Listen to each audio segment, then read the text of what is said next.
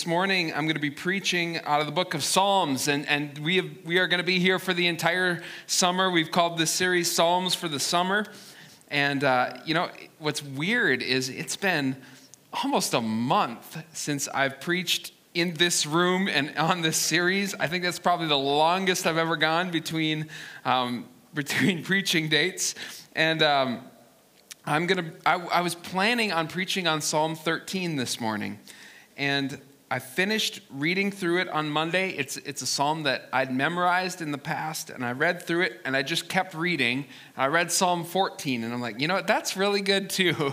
And I completely changed my message. I might circle back to Psalm 13 at some point. We're not going in order, but there's a reason that I'm preaching on this particular chapter this morning, and it's kind of a two-part message mini-series within the series. So we have Psalm 14 today, and we're going to do Psalm 139 next week. And they're kind of part one and part two. They go together. You'll understand a little bit more about that as we get into it today.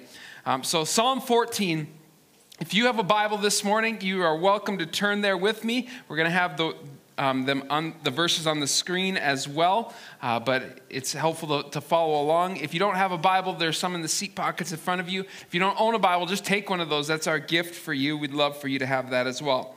All right, Psalm 14. It says, "To the choir master of David, the fool says in his heart, there is no God. They are corrupt. They do abominable deeds, and there is none who does good. The Lord looks down from heaven on the children of man to see if there are any who understand and who seek after God. They have all turned aside. Together they have become corrupt, and there is none who does good, not even one. Have they no knowledge? All the evildoers who eat up my people, as they eat bread, do not call upon the Lord. There they are in great terror, for God is with the generation of the righteous. You would shame the plans of the poor, but the Lord is his refuge. Oh, that salvation for Israel would come out of Zion. When the Lord restores the fortunes of his people, let Jacob rejoice, let Israel be glad." You know, there's something I want us to understand as kind of the first premise as we look into this passage. We're going to go back and kind of look more in depth at each of these verses. And one of the things that I love about some of these shorter psalms is you have a little more time to actually go in and look at the words and what it actually says and really evaluate what it means to us today as a believer. And one of the things that I began to see as I was studying this particular passage is that belief in God requires faith, but it doesn't require blind faith, right? It doesn't require us to shut off our brains and not observe the things in the world around us, because one of the biggest contentions between people of faith and secularists or atheists, a lot of it really has to do with the origin of the universe. And in many scientific communities, the idea that the earth was created by an intelligent being, by a God, is a source of ridicule and mockery.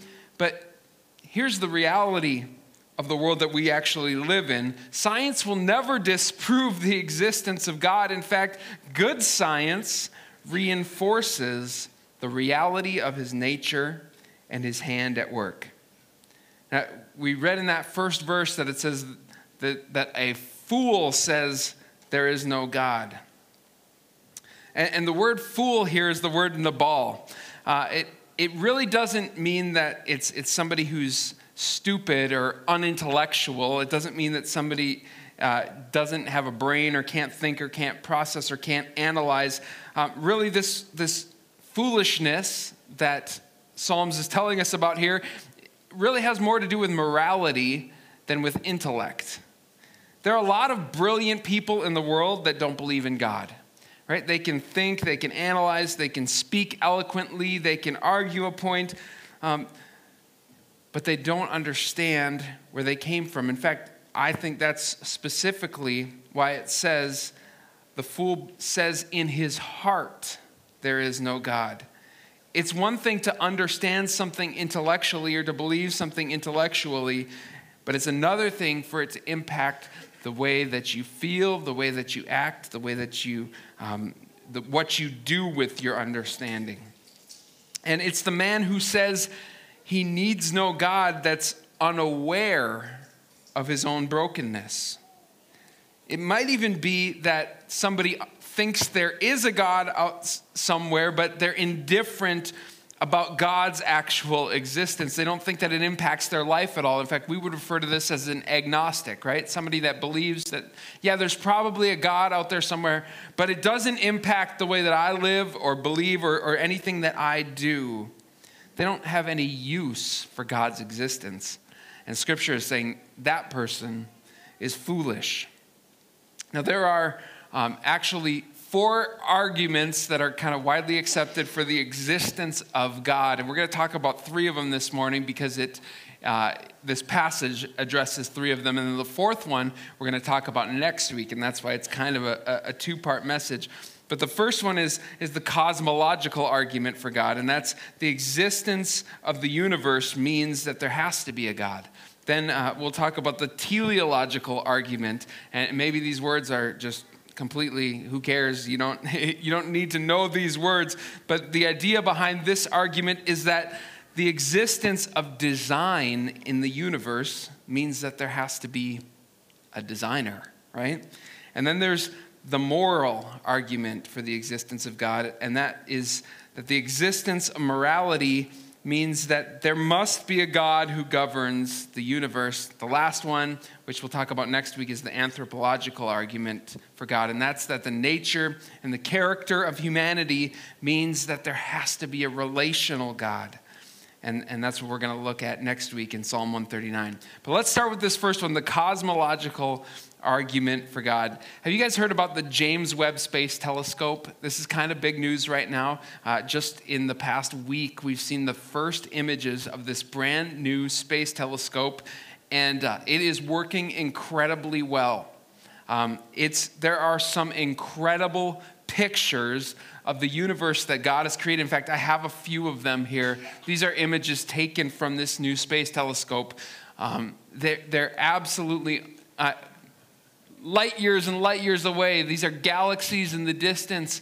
I mean, just some incredible, incredible pictures. And I just read an article in the New York Times about 5 things that we've learned from this particular telescope. And one of them is that the universe out there is so much more than what we initially knew about. There's so much more to see than what we previously even knew existed. And that really speaks to the awesomeness of our Creator. Now, one of the observations from these images, this last one that I showed you, this is a distant star cluster called the SMACS 0723. What a great name, right? They couldn't just come up with something a little bit more creative there. But this star cluster, it shows light that originated 13 billion years ago. Now, maybe you're thinking, wait a second. Now, I've read the Bible. It says that God created the heavens and the earth, and that it lists all these different generations. And so if we believe the biblical account that the earth is only about 6,000 years old. So how do you justify that with what we see from science? Well, there are actually several different ways to explain this. One theory is that the 7 days of creation were not 7 literal days, and that the earth was shaped and designed over billions of years. We know that time, from Scripture, we know that time, that God doesn't view time the same way that man does, right? He says a day to him is like 1,000 years to us. So what's millions and billions of years in the scope of all eternity? So maybe the 7 days were a framework to help us understand rather than a literal timeline. Another theory is that there's a gap between Genesis chapter 1 in Genesis chapter 2. In fact, we read in Genesis 1, in the beginning, God created the heavens and the earth. And some Christian scientists have speculated that there are billions of years between verse 1 and verse 2, where it says the earth was without form and void, and darkness over the face of the deep, and the Spirit of God was hovering over the face of the waters. And as we read in the next few verses, God shaped and formed the earth, and so maybe that could explain how God created the earth, and then at some point, millions or billions of years later, he began to form it with his hands and shape it into the world that we see today. The third possibility is maybe the simplest solution, but maybe it's that God just created the universe to look old, right? He created Adam as a fully formed adult man, right? We don't see that Adam was created as a baby. We see him created as a man. So why couldn't he create the earth to look fully formed and developed as well? Do you know what I personally believe about creation? Neither do I, right? Listen, it's fun to think and to wonder about how God did it, but we don't need to know the details. I just believe that in the beginning, God created the heavens and the earth. That's what Scripture tells us. And sometimes we can get caught up in the dogma, and we just need to understand that we don't need to be right about everything, right? Sometimes appreciating the wonder and the mystery of God and how he formed things and how he created things is greater honor and reverence than trying to figure out every single detail. If you were smart enough to understand everything about God and everything that he's done, would you really need a savior? Just to be clear, though, I don't believe in what we've kind of termed macroevolution, that one species evolves into another over time. I think that goes against what Scripture teaches, and that's not a proven scientific fact, even though it's kind of taught that way. It's a theory, and it can't be proven because it didn't happen, okay? So there you go, all right?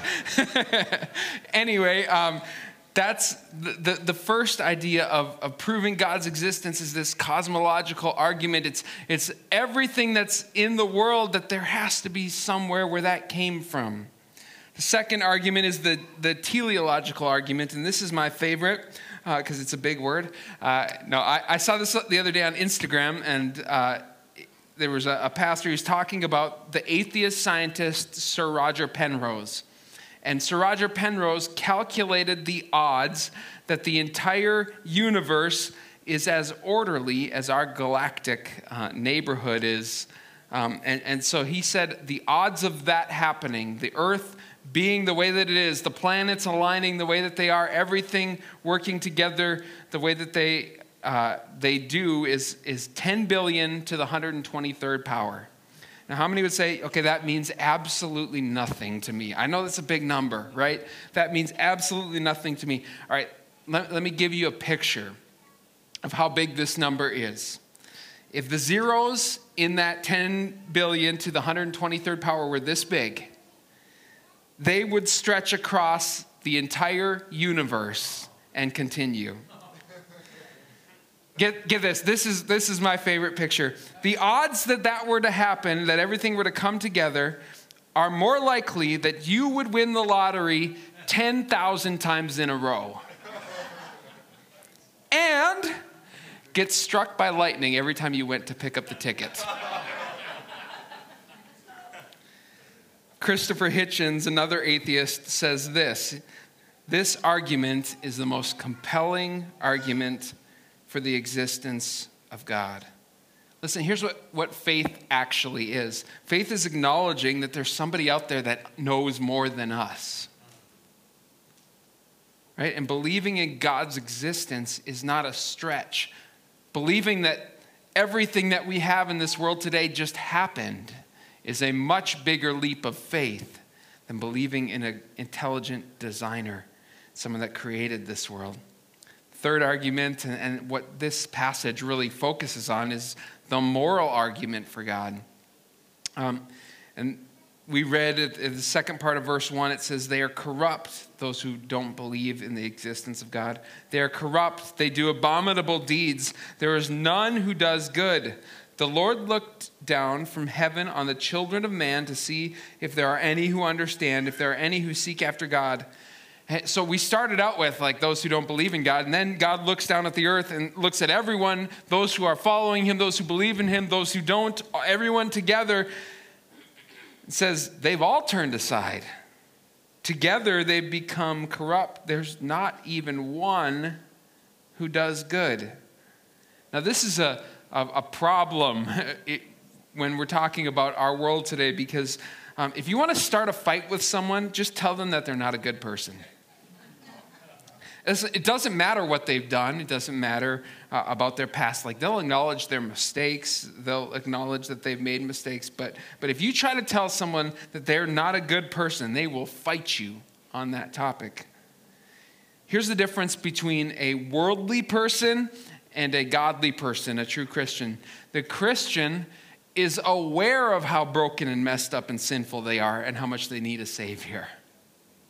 It's not that we are better or more righteous on our own, or that we've somehow unlocked the code to being a good person. None of us have. In fact, you probably sinned on your way to church this morning. But thanks be to the grace of God, right? Thanks be to his incredible mercy, his incredible grace, because we are all broken. We're desperately in need of a Savior. And the only difference, the only thing that separates us from the world out there is that we recognize our brokenness and our need for a Savior and our need for his righteousness. Now, despite that immorality and that selfishness in our world today, it's also clearly evident that everyone has some sense of morality. Now, that line of morality can be moved or blurred or ignored. But, I mean, if you ask enough questions, you're going to learn that people have some sense of morality or some understanding that there are certain things in this world that are right and that are wrong. Now, maybe you're asking the question this morning, like, why is this even important that we're talking about the existence of God? I already believe in God. That's why I came to church this morning. Well, let me give you a few reasons why this is so important. First of all, maybe there are people here who are wrestling with those questions, and you're wondering if it's even okay or right to believe in God and who he is and what he said. Listen, we all struggle with doubts. And in those seasons where we're questioning our faith, where we're wrestling with those difficult questions, it's okay to look at Scripture and use the truth of God's word to remind yourself not only of what you believe, but why you believe it. Don't let those lies just continue to sit there and fester and govern your mind and shape the way that you think. Go to the truth of God's word and be reminded of that truth and correct those thoughts so that your mind is focused on that truth.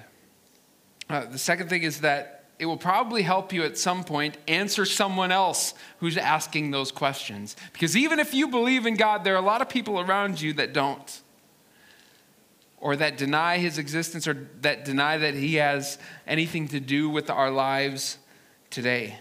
And so you're going to need to be able to give an answer. And listen, we don't have to be ashamed of what we believe. We don't have to be embarrassed about that. We're not being ignorant. We're not being stupid. We're looking at the evidence that God has given us and saying, yeah, there has to be a God. There has to be a designer. And my life is evidence of his existence as well. And the third thing is that we need to make sure that our children and our grandchildren are being taught the truth. Listen, they're not being taught the truth by the world, right? The reality of who God is not something that this world values or that this world holds highly. And it's up to us to pass that truth on to the next generation and the next generation and the next generation. Maybe you're like, well, I'm done raising my kids. Well, listen, there are a lot of kids out there that don't have a godly parent or a godly grandparent, and you have an opportunity to speak into their life and to tell them the truth and to point them to a Savior who loves them and who cares about them. So what does it look like as a Christian being in this world that is filled with unbelievers? Well, the world will always look for selfish motivation first. Now, this is who we are at our core. right? Our nature is sinful. You don't have to teach a kid how to sin, right? They are born sinful. When they don't get their way, what do? They cry. From the day that they're born, when they're told no, when you tell your 2-year-old no, what happens? They throw a temper tantrum. Now, it's not because you got an evil 2-year-old. That's how they all operate, right? I mean, you did get an evil 2-year-old because we're all born that way. We're all born evil, right? And it's only through the redeeming work of Christ. That doesn't mean that somebody who doesn't know Christ can't do something good or that can't do something positive. But ultimately, we're all pulled in this selfish direction unless there is a correction by the work of the Holy Spirit in our life that changes the way that we think. That's the process of repentance. That's what it means to surrender your heart to Christ and to repent of your sin and to choose to follow Christ. It changes the way that you think so that you're no longer driven by selfish motives anymore. And you're still at war with those feelings because that's part of your sinful nature that you're still battling with. But God can set you free from that. He can give you new hope. He can give you new direction. And it's through the righteousness of Christ Jesus that we're forgiven, that we're made whole. The world will always look to selfish motivation first. Now, the first part of this psalm that we just read, the first 3 verses, talks about the foolishness of the world, those who don't believe and trust in God. The second part is written to the righteous in an unrighteous world. How it impacts us living in a world where people don't acknowledge the existence of our God. Verse 4 says it this way. It tells us that these evil people eat up my people as bread and do not call on the Lord. You know, it may seem in our world today that evil is winning, that evil is strong, that they have the upper hand, that everything goes the way of the unrighteous. But verse 5 tells us the reason that they act that way is because they're afraid. That they see God's hand on the righteous and that they react to that. So we have a choice as believers. We can be reactionary like the world. And we can say, if you're going to react that way, I'm going to react even worse. Or we can trust in who God is and who he made us to be. It says that a day is coming where there will be great terror because they do not see something. They see something in this redeemed community, in this fellowship of believers in the church, essentially, that will bring fear in their heart because they don't have it. And the psalmist says that they act and oppose what they can't see. That God is with those who are righteous. You know, Albert Einstein actually saw this truth on display in Germany prior to World War II. Here's what he said. Being a lover of freedom, when the Nazi revolution came, I looked to the universities to defend it, knowing that they'd always boasted of their devotion to the cause of truth. But no, the universities were immediately silenced. Then I looked to the great editors of the newspaper whose flaming editorials in days gone by had proclaimed their love of freedom, but they, like the universities, were silenced in a few short weeks. Only the church stood squarely across the path of Hitler's campaign for suppressing truth. I've never had any special interest in the church before, but now I feel a great affection and admiration for it. Because the church alone has the courage and persistence to stand for intellectual and moral freedom. I'm forced to confess that what I once despised, I now praise unreservedly. Isn't that powerful? Right? That's somebody from the outside saying, listen, the church had the courage to stand for the truth. Are people still seeing that today? I hope so. I hope they're seeing that in this church. Verse 6 goes on to talk about how ungodly people take advantage of the poor, but the Lord is their refuge. Blaise Pascal was a brilliant mathematician, Christian philosopher. He wrote about our wrestling act of believing in God. Here's what he said. If there were no obscurity, man would not feel his corruption. But if there were no light, man would not hope for a remedy. Thus it is not only just, but useful for us that God should be concealed in part and revealed in part, since it is equally dangerous for man to know God without knowing his misery, and to know his own misery without knowing God. In other words, it's dangerous to believe in God without recognizing our need for him, right? But even worse, the possibility of understanding our own sinfulness and our brokenness and our need for him without the hope of a Savior. One of my heroes is a man named Charles Spurgeon, and he's recorded many of his messages, and they're written down. And he actually preached on this verse 6 of Psalm chapter 14, which, hey, he can preach a whole sermon on one verse. I'm not quite there yet, but here's what he said. He was talking in London at the time. He said, "You young men in the firms of London, you working men that work in the factories, you are sneered at. Let them sneer. If they can sneer you out of your religion, you have not got anything worth having. Remember that you can be laughed into hell, but you can never be laughed out of it." Isn't that a powerful truth? Go on to read the last verse, and like a lot of Psalms that David wrote, the hope is at the end. And here's the hope of this passage. Psalm 14, verse 7, it says, "Oh, that salvation for Israel would come out of Zion when the Lord restores the fortunes of his people. Let Jacob rejoice. Let Israel be glad." Worship team, you guys come back up here. They're going to lead us in a song in just a second, but I want us to understand something. The only thing that separates you from the fool in verse 1 is your hope in the Lord. It's not because you're better. It's not because you're smarter. It's the recognition of your own failure, of your own inadequacies, of your own sinfulness that leads you to understanding your need for a Savior. Do you know that this psalm that we just read is actually a prophetic picture of Jesus? There are three ways that I see in this psalm that point to our Savior. The first one is in verse 3 when it talks about the issue of no one good being on this earth, of the inherent sinfulness of man.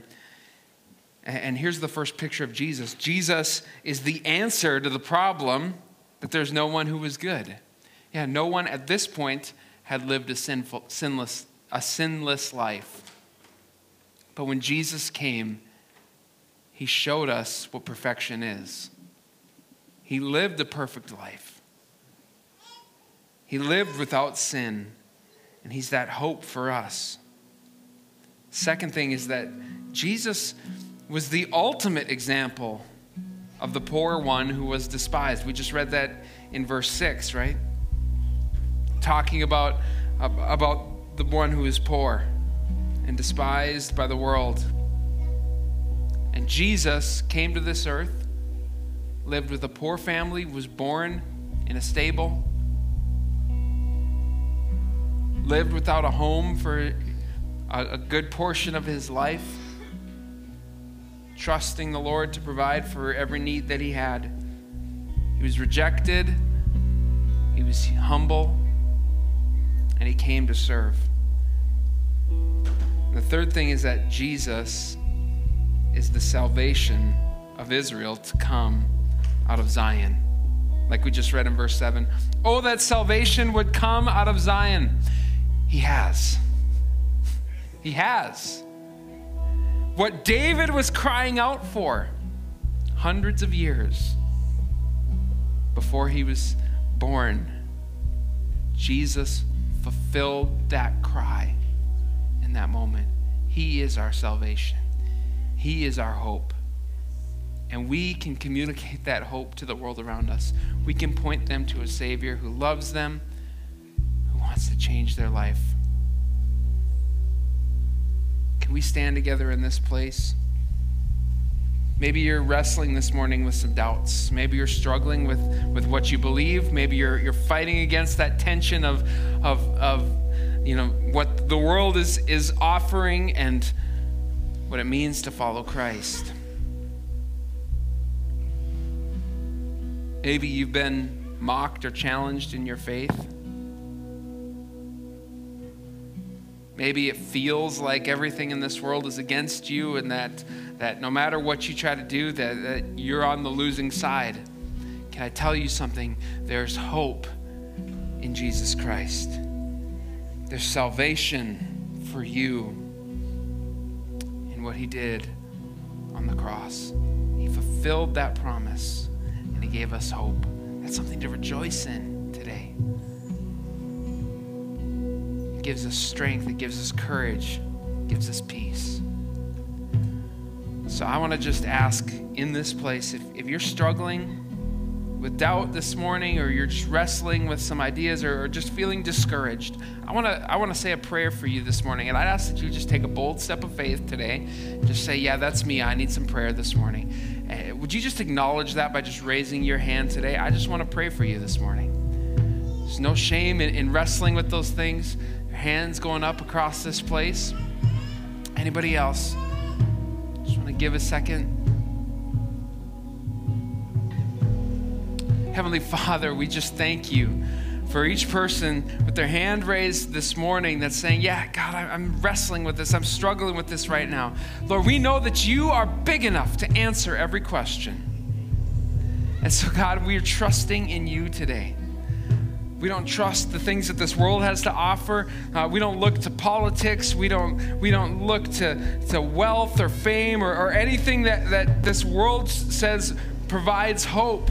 But, Lord, we look to you, to the work of Jesus Christ on the cross, to the salvation that we have in your Son. So, Lord, we just pray that your peace would rest on them, Lord, that those doubts would be turned into faith, God, that you would remind them of your love today. Lord, that they would tangibly feel your presence this morning. And, Lord, that it would move them, Lord, in a path of faith and obedience in a new way today. In Jesus' name.